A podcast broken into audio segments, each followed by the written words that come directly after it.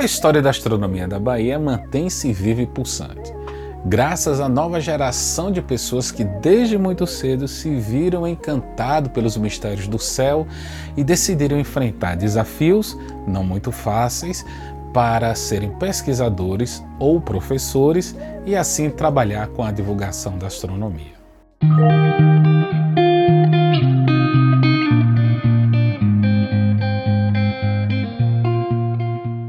Com vocês, Anla Alves Brito, L.A. de Lima e Leidiane Ferreira. E quero começar perguntando a eles: que caminhos levam vocês a se formarem em astronomia ou estarem ligados aos estudos da astronomia? Ai, meu Deus, história é antiga, viu? Na verdade, eu acho que eu já nasci assim com essa paixão, mas eu tenho um, uma memória assim de quando eu tinha 5 anos de idade, eu pedi de presente de aniversário para meu pai, é, que eu pudesse ir para a Lua. Essa história é ótima. é, ele falou que eu poderia escolher o presente que eu quisesse, então eu falei que queria ir para a Lua, e ele ficou assim, como assim ir para a Lua? Eu falei, pois é, quero ir para a Lua. E aí começou assim, e aí, deixa eu ver, na sexta série também, no livro de ciências, eu vi que tinha parte de, de astronomia, e vi que tinha parte assim, quem estuda os astros? Aí falava do profissional astrônomo, e eu coloquei na cabeça, ah, tem uma profissão, então eu quero ser astrônoma. Pronto. Então a partir daí eu já sabia que eu queria ser astrônoma. Então começou assim, essa paixão. Aqui no Nordeste não tem um curso de astronomia, né? Apesar de eu ter passado na UFRJ, fiz pelo Enem, não lembro qual foi o ano agora, mas eu não tive condições de ir para lá, então eu tive que optar por química ou física. Eu era apaixonada por química, mas eu não queria ser profissional de química. Eu não me via trabalhando no polo, eu não me via sendo pesquisadora na área de química e não me via lecionando química. Então, e, tanto química como física. Mas eu tinha que recorrer a uma das duas áreas. E aí eu optei por química. E assim, eu tinha uma mente muito, muito fechada na época, de que eu não poderia seguir a pesquisa com nada que envolvesse astronomia, então eu fiquei muito infeliz no curso, sabe? Até que com o amadurecimento acadêmico e frequentando trabalhos, é, congressos, palestras na UFBA, eu vi a possibilidade de me encontrar com astronomia, até porque eu coloquei isso como meta. Ou eu vou me encontrar com astronomia, ou eu vou trancar o curso, vou me picar, eu vou largar tudo e vou fazer astronomia. E aí eu conheci a professora Débora na segunda semana baiana de meteorite, é um evento promovido por ela. E eu pensei, assim, conhe... nesse mesmo evento eu conheci até a professora Elizabeth Trucolopo, que é a maior especialista de meteoritos do Brasil. E conversei com ela, professora, é, eu quero fazer astronomia, como, como você é formada em astronomia e trabalha com meteoritos, eu quero trabalhar com astronomia, não estou feliz no curso. E ela falou assim, não largue, porque se você fizer astronomia, você vai trabalhar com o quê? Não tem mercado para astrônomos no Brasil. E química, você pode dar aula você pode trabalhar no polo e você ainda pode ficar na pesquisa. Aí eu fiquei muito introspectiva nesse dia que ela falou isso, sabe? Ela, mas ainda assim, se você insistir, a gente pode fazer um trabalho juntos e eu serei sua orientadora. Beleza, o tempo foi passando, eu fiquei em química hum, fazendo as disciplinas, mas pegando poucas disciplinas, que eu não estava contente com aquilo. E aí, até que um dia, 2017, eu acordei e falei assim: chega, não dá mais para mim. Eu não tenho ânimo para ir para a universidade, eu não tenho ânimo para assistir as aulas. Ou eu vou encontrar com astronomia agora, ou eu vou trancar o curso amanhã. Determinada Mandei... é você.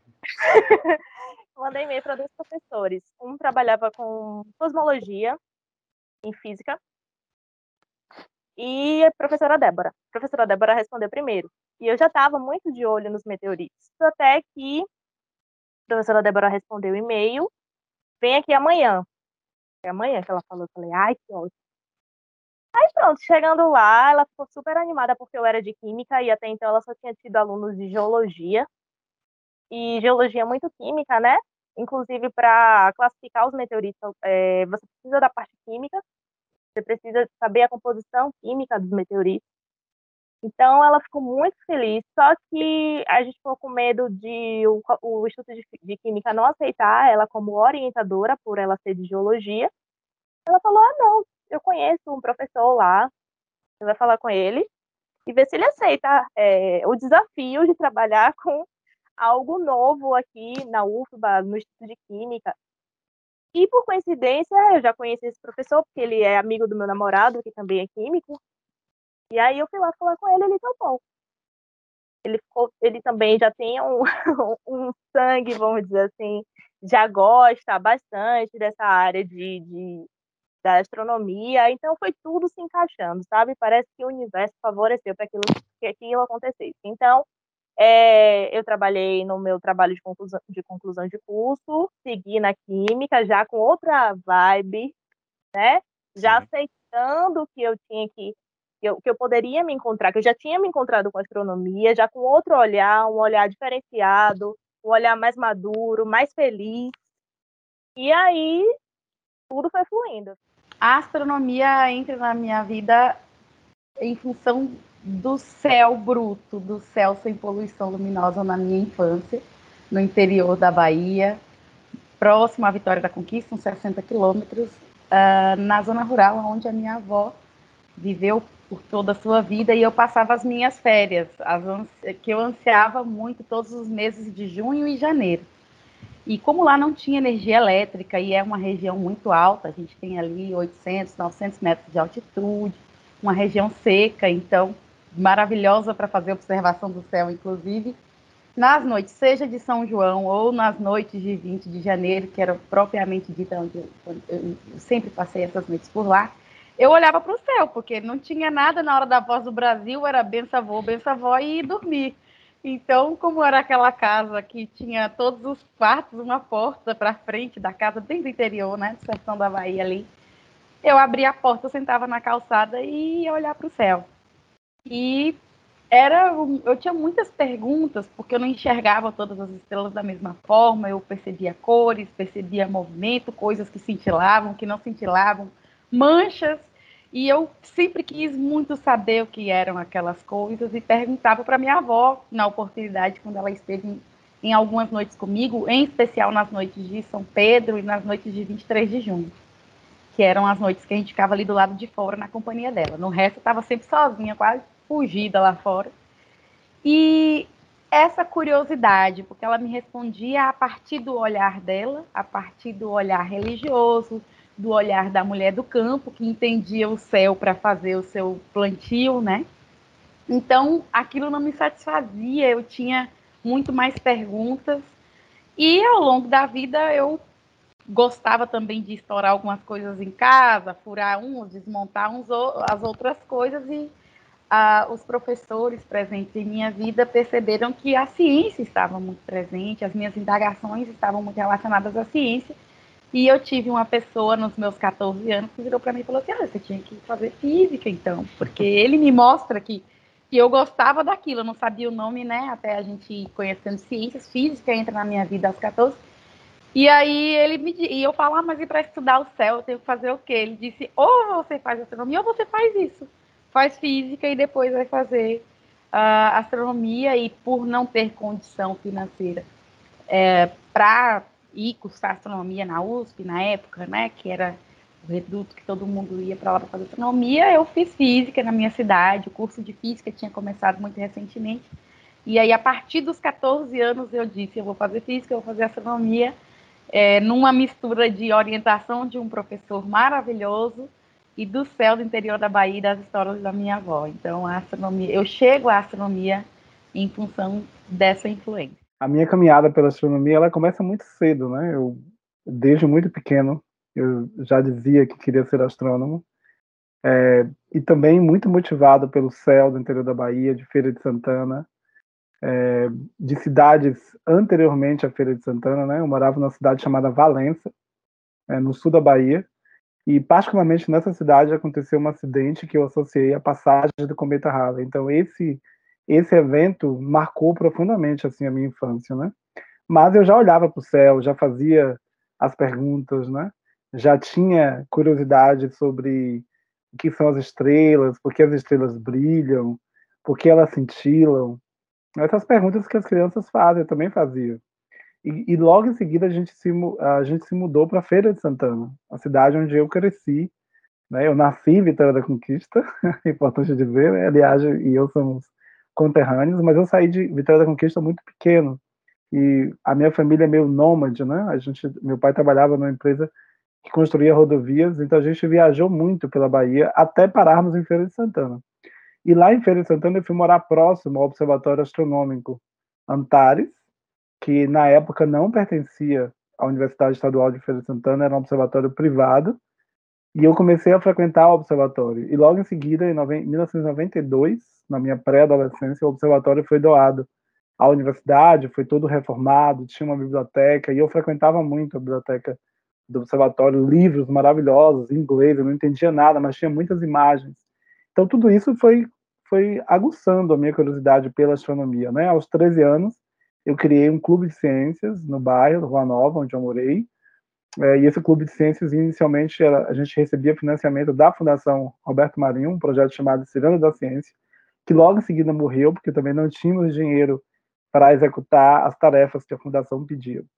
Mas o desejo de ser astrônomo não morreu. Eu continuei, né? Eu lia muito sobre física, astronomia, ciências, e sempre quis ser astrônomo, né? Então, é, de, logo depois do no finalzinho do ensino médio, de um curso técnico, né? Eu fiz curso técnico mecânica industrial, também orientado pelo meu professor de física. Ele me avisou que haveria um curso de física em Feira de Santana e eu prestei o, vestibular para a primeira turma, passei e, e foi incrível, porque um ano depois que eu entrei na física, chegaram dois astrônomos, a professora Vera Martins, o professor Paulo Pouco, e logo em 1998, um ano depois de entrar no curso de física, eu, eu comecei a desenvolver projetos de iniciação científica em astronomia, extensão em astronomia e nunca mais parei, né? Eu acho que é, viajei o Brasil inteiro durante a minha graduação, apresentando projetos, trabalhos de astronomia. Então, a astronomia, ela está muito presente, né? Ela sempre foi. Eu costumo dizer que eu sou muito feliz assim, né? Por ter realizado o meu sonho de ser astrônomo, de ter é, feito toda a minha formação em astronomia, de ter voltado para um departamento de astronomia, também acho que isso é uma, também é um privilégio assim no país que a gente vive, né? E poder fazer todos esses projetos assim de, né, que eu tenho feito de pesquisa, de divulgação em astronomia, acho que isso realmente é a realização de um sonho, assim. Então eu me sinto muito feliz, assim. O universo realmente, literalmente conspirou a meu favor. Como é que a questão da cor está presente nessa formação de vocês, sabendo que a ciência é ensinada como sendo eurocêntrica e branca? Choque eu tive uma vez, assim, de me chocar na Unicamp.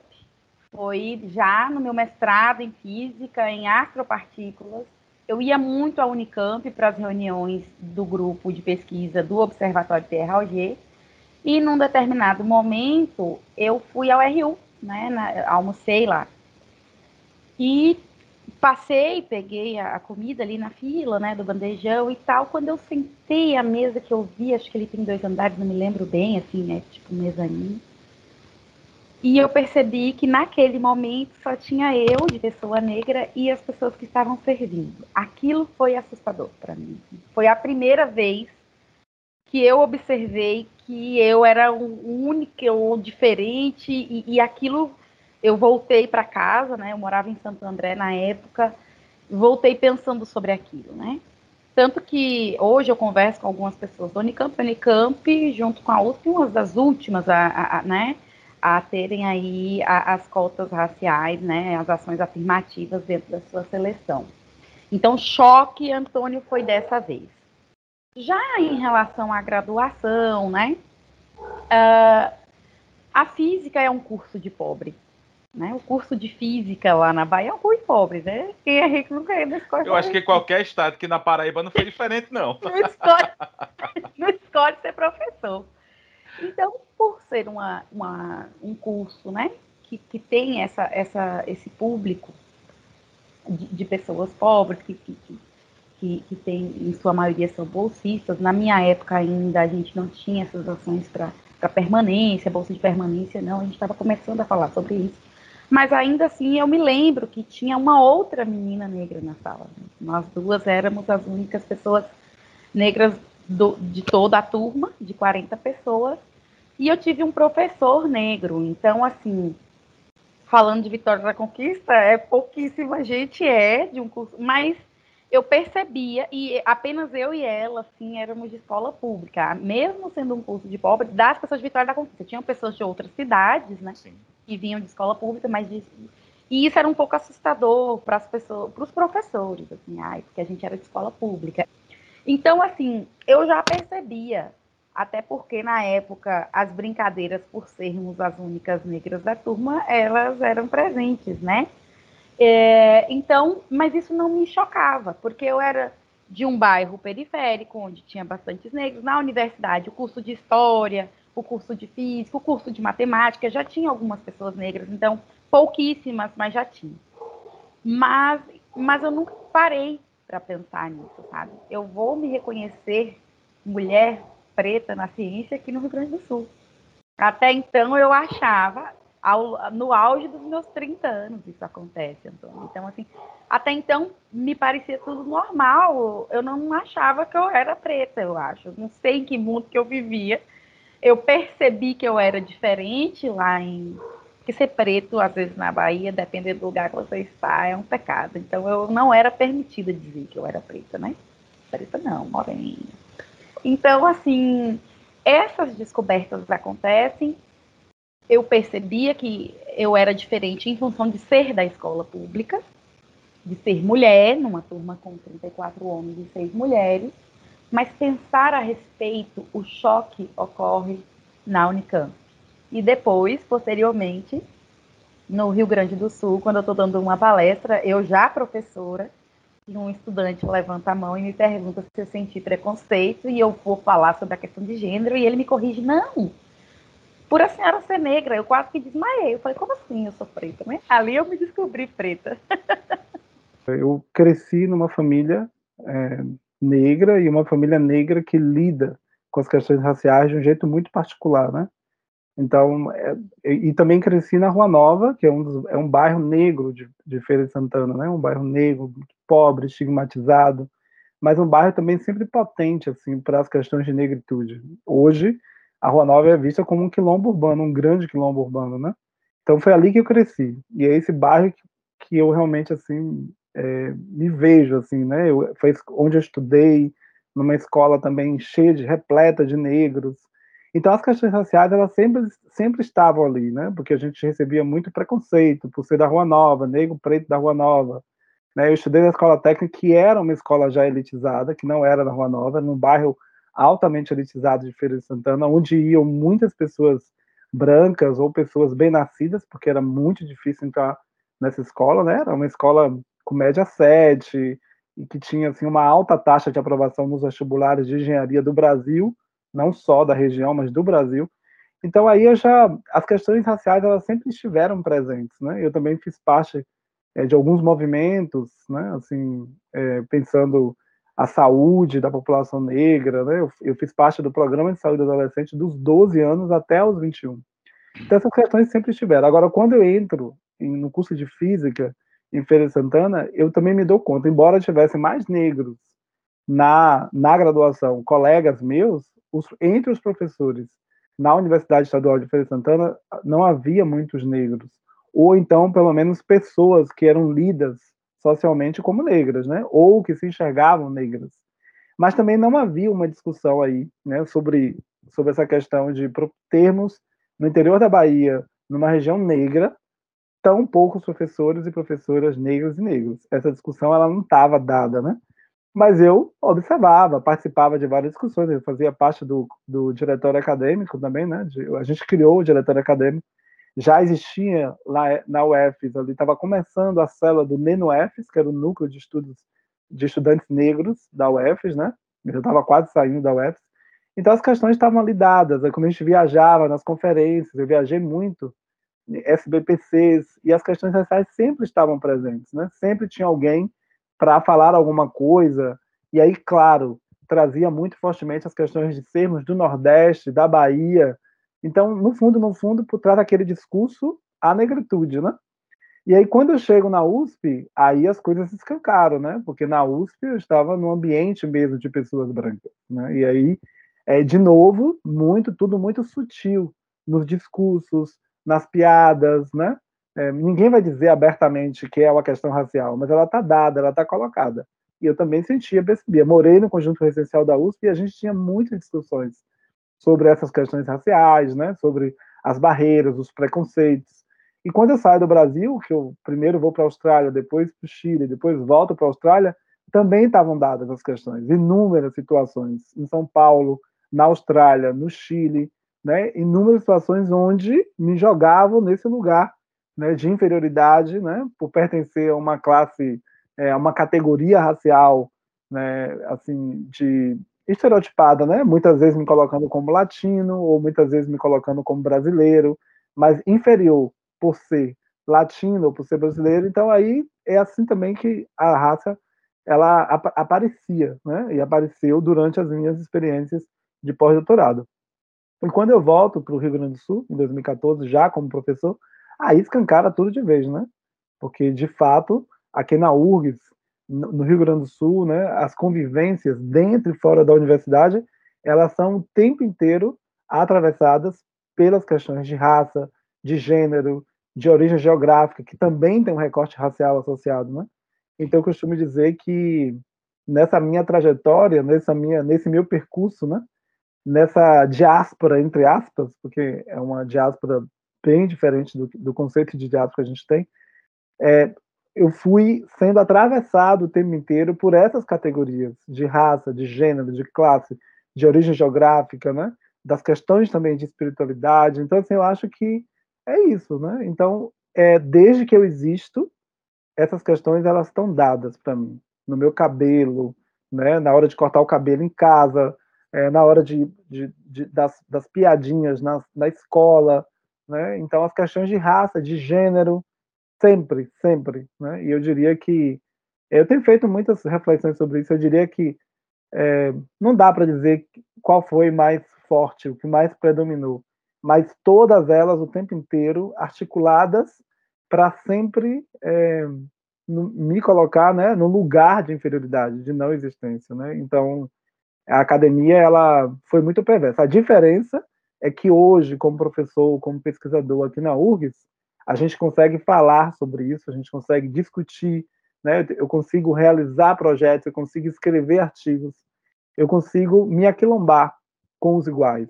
Porque nessa época, nessa, nessa trajetória, foi tudo muito solitário. Eu tive que passar por várias situações sem muitas vezes ter com quem conversar com quem se abrir, né? A gente não tinha essa escuta, a gente não tinha ações afirmativas, a gente não tinha aquilombamentos, nós não tínhamos comissões de nada, né?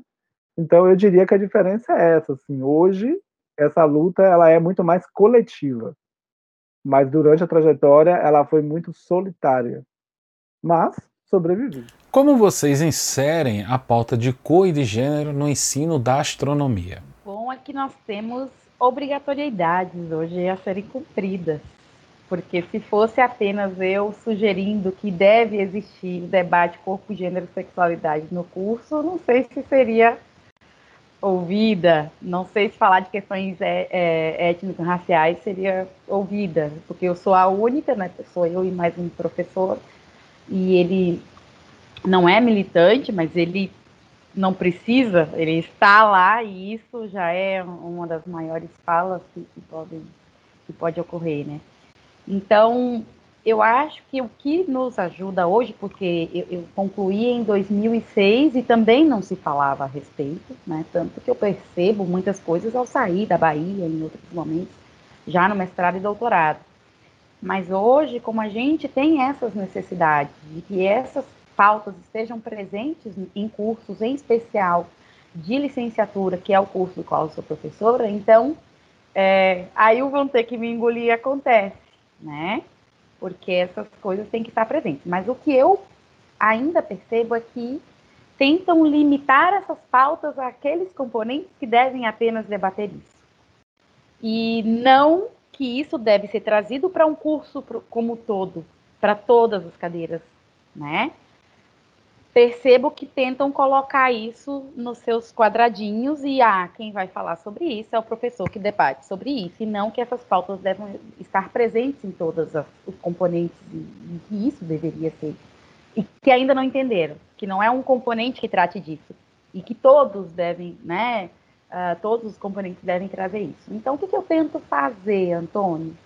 É dentro das cadeiras que eu ministro de física, né, que praticamente são todas do curso, eu dou, é, só não dou eletromagnetismo, todas as outras são comigo. E dentro do curso de História e Filosofia da Ciência, eu trago essas falas, eu trago esses debates, tanto nas questões de gênero quanto nas questões raciais. A gente sempre debate isso com os alunos, sempre ao explicar os livros tradicionais que nós seguimos, experimentos tradicionais que nós seguimos, eu tento trazer essa esse debate para os alunos do que, que tem escondido por trás daquilo. Vamos buscar a história. Será que existem outras pessoas apagadas por trás disso? Então, a minha presença, né, e a minha militância nesse caso é tentar fazer o que eu adoraria que o curso fizesse como um todo. Eu faço como uh, ser ali, como pessoa, né, que negra nesse caso. Então, eu luto em prol disso mas tem, tenho ali mais uma professora muito ativa também, como mulher branca, que faz isso também estar muito presente. Então, ela é uma aliada nesse sentido, por mais resistência que a gente encontre. Então, pegando um pouco do que o Alan fala, os, os ataques em relação a mim não são diretos, mas você não colocar essas pautas nos componentes, para mim, é uma forma de ataque indireta. A gente tem trabalhado nessa perspectiva de aplicação da lei, a gente tem a Lei 10.639 de 2003, a Lei 11.645 de 2008, e ambas prevêem a história né, da cultura africana, afro-brasileira, e, e a de 2008, especificamente, as questões dos povos originários. Nós temos também, eu tenho trabalhado mais fortemente com, com a educação escolar quilombola, educação escolar indígena, e eu acho que a física, a astronomia, as ciências exatas, elas precisam também é, dessas discussões, né? Porque isso é parte integrante da nossa formação. Então, para mim, já há muito tempo eu tenho desenvolvido projetos de pesquisa, de ensino, de extensão, muitos projetos de extensão, pensando as questões ético-raciais, de gênero, né, disciplinas de graduação. Eu ofereci, né, criei uma disciplina de graduação na física, que eu mesmo ofereço, que se chama Pesquisa, Educação e Divulgação das Ciências para as Relações Ético-Raciais e de Gênero, que é uma disciplina eletiva para o curso de física, para a licenciatura e para os bacharelados. A gente conseguiu. No bacharelado ela não está, né? ela tem outro nome, mas o conteúdo é o mesmo que os estudantes dos bacharelados têm visto, e é uma disciplina que a cada semestre está tendo mais procura dos estudantes de física e as outras congrades. Por exemplo, semestre passado a gente, o departamento recebeu a indicação da congrade da matemática. Então, vários cursos de estatística, matemática dos bacharelados de lá também vão fazer essa disciplina. O pessoal da história também da, das geociências, né? Também tem pedido. Então, eu acho que é um movimento, a gente tá, é parte de um processo, né? Até a gente chegar aqui, foram muitos anos de luta do movimento social negro, a implantação da lei em 2003, as diretrizes curriculares de todos os cursos de física, licenciatura, bacharelado, deveriam, né? Elas, elas apontam para uma mudança curricular. Então, todos os cursos, não é porque eu, Eliade, queremos, todos os cursos de física do Brasil, todos os cursos, licenciatura, pelo menos, mas os outros bacharelados também, por questões éticas, deveriam é, trazer, tratar as questões ético-raciais, de gênero, né, do meio ambiente, na sua formação, né, porque perdem os estudantes. Como é que a gente tem mais da metade da população negra, mais da metade da população de mulheres, e as questões, a gente naturaliza a ausência das pessoas negras, das mulheres nas nossas carreiras, sobretudo em física, nas carreiras das engenharias, das ciências. Então, esse dado, esse dado naturalizado, a gente precisa combater. E para combater, currículo é importante, não garante, né? Então, não é só uma disciplina no curso, mas tem que ser parte da cultura, né, que o Eliade trouxe aqui. E a, os projetos de extensão, de pesquisa, a, a gente precisa mover essa discussão ao longo, transversalmente ao longo do curso. E não pode ser tarefa só de um, ou de, desse ou daquela professora, mas é de todos nós comprometidos com a luta antirracista. Eu tenho feito muitos, muitos tensionamentos. Não é fácil. não é fácil. Agora, muito mais, já foi mais difícil. Agora mesmo, a gente acabou de incluir também as questões ético-raciais mais diretamente em Explorando o Universo, que é uma disciplina que atinge muitas congrades. Né? Então, assim, mas é um. E também é isso, né? Às vezes você fica falando, falando, ninguém escuta. Aí, quando uma pessoa do departamento branca fala, todo mundo ouve. Também tem isso, né? Você fala, fala, você passa uma vida falando, gente, vamos mudar a disciplina, vamos incluir temas de história, de astronomia nas culturas, questões sociais. Ninguém escuta. Parece que assim é uma onda mecânica mesmo, não se propaga no vácuo. Entendeu? Mas quando alguém vem lá e fala, todo mundo, vamos mover, mas é isso, também é isso. Eu acho que é parte de um processo, assim, e a gente vai construindo isso. E eu diria que esse ambiente hoje, pelo menos aqui na URGS, esse ambiente na física ele é muito mais interessante. Pelo menos existe essa disciplina onde os alunos têm participado e tem sido incrível. A disciplina acaba meio dia 15, eu fico até uma hora, uma e quinze com alunos discutindo que eles querem continuar falando e avaliam positivamente, né? Então eu acho que é parte de processo, lutas e disputas, nada está ganho. A gente vai ter que disputar sempre. Acho que essa é a maior aprendizagem, sobretudo na física, né? Nada está ganho mesmo, a gente vai ter que disputar sempre. Alan Eliade e Leidiane. Se hoje forem escrever um livro sobre a história da astronomia na Bahia, com certeza o nome de vocês estará presente. Que mensagem vocês deixam para as meninas e os meninos que pedem aos seus pais para irem à Lua e são encantados pelos mistérios das estrelas e do céu e desejam trabalhar com astronomia? Você quer me fazer chorar, né? não desistir. Não desistir e é isso. Seguir. Ai, meu Deus, tá vendo? Hoje eu falo rindo. Mas não foi fácil. É, a gente sofre muito aqui no Nordeste, sabe? É, por que não tem astronomia aqui ainda? Eu não consigo entender isso. Só no Rio e São Paulo, por quê? Se você olhar, a gente tem muitos grupos amadores aqui da Paraíba, aqui em Salvador, grupos grandes de pessoas que gostam, sabe? A gente sempre fica para trás, tanto na ciência como em vários, vários fatores. Chega. É. Para mim, chega. No que depender de mim, pelo menos na meteorítica, isso não vai acontecer mais. Eu estou firme e forte. Eu diria para elas que se vocês quiserem ir para a Lua, venham estudar os meteoritos lunares conosco, no Núcleo de Estudos em Meteoritos da UFBA. Acho que você não vai para a Lua, mas a Lua vem até vocês. Fazer parte da história da astronomia negra no Brasil, porque nós fazemos parte disso, todos os que virão farão, porque são lutas diárias e de alguma forma a gente está deixando um pouquinho da gente. Eu espero ter contribuído positivamente para o seu programa, para quem está nos assistindo. E é isso, é resistir, é viver e é seguir. Porque não é brinquedo, não, não é fácil, mas vão ter que nos engolir, né, Alan? E é muito bom né, estar nessa caminhada, sabendo que Eliade existe, que o Manuel existe, essa rede assim, né, que nos conforta. É muito bom estar com vocês, é muito bom estar aqui e também dizer para as pessoas que estão nos ouvindo, né, e que vão nos ouvir no futuro, é, que a gente precisa seguir. Eu acho que um, a gente precisa seguir acreditando, a gente precisa sonhar, a gente precisa entender que, como me disse, né, uma quilombola, que há portas que só se abrem do lado de dentro. Então, a gente, onde a gente estiver, nas instituições que a gente estiver, a gente precisa abrir essas portas, né? E se a gente não abrir, a gente vai arrombar também. Então, vamos arrombar muitas portas, muitas janelas e vamos seguir porque é preciso.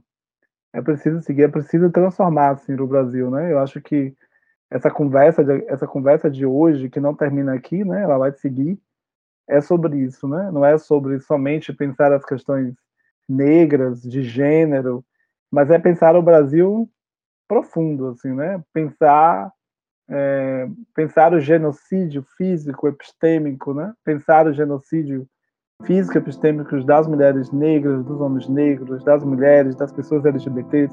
Então são questões cruciais que é que está ligada à democracia, né? Por isso então importante essa discussão, esse encontro e, e também porque a gente quer construir uma outra história, né? A gente precisa retomar essa história, a gente precisa recuperar essa história. Então, vamos juntos. Como vocês puderam acompanhar, a história da astronomia na Bahia se confunde com a construção dos pilares da astronomia do Brasil e no mundo. E essa história não acaba aqui, pois novos uranófilos e uranófilas estão crescendo e se encantando pelos mistérios do céu desse estado que chamamos de Bahia. Muito obrigado.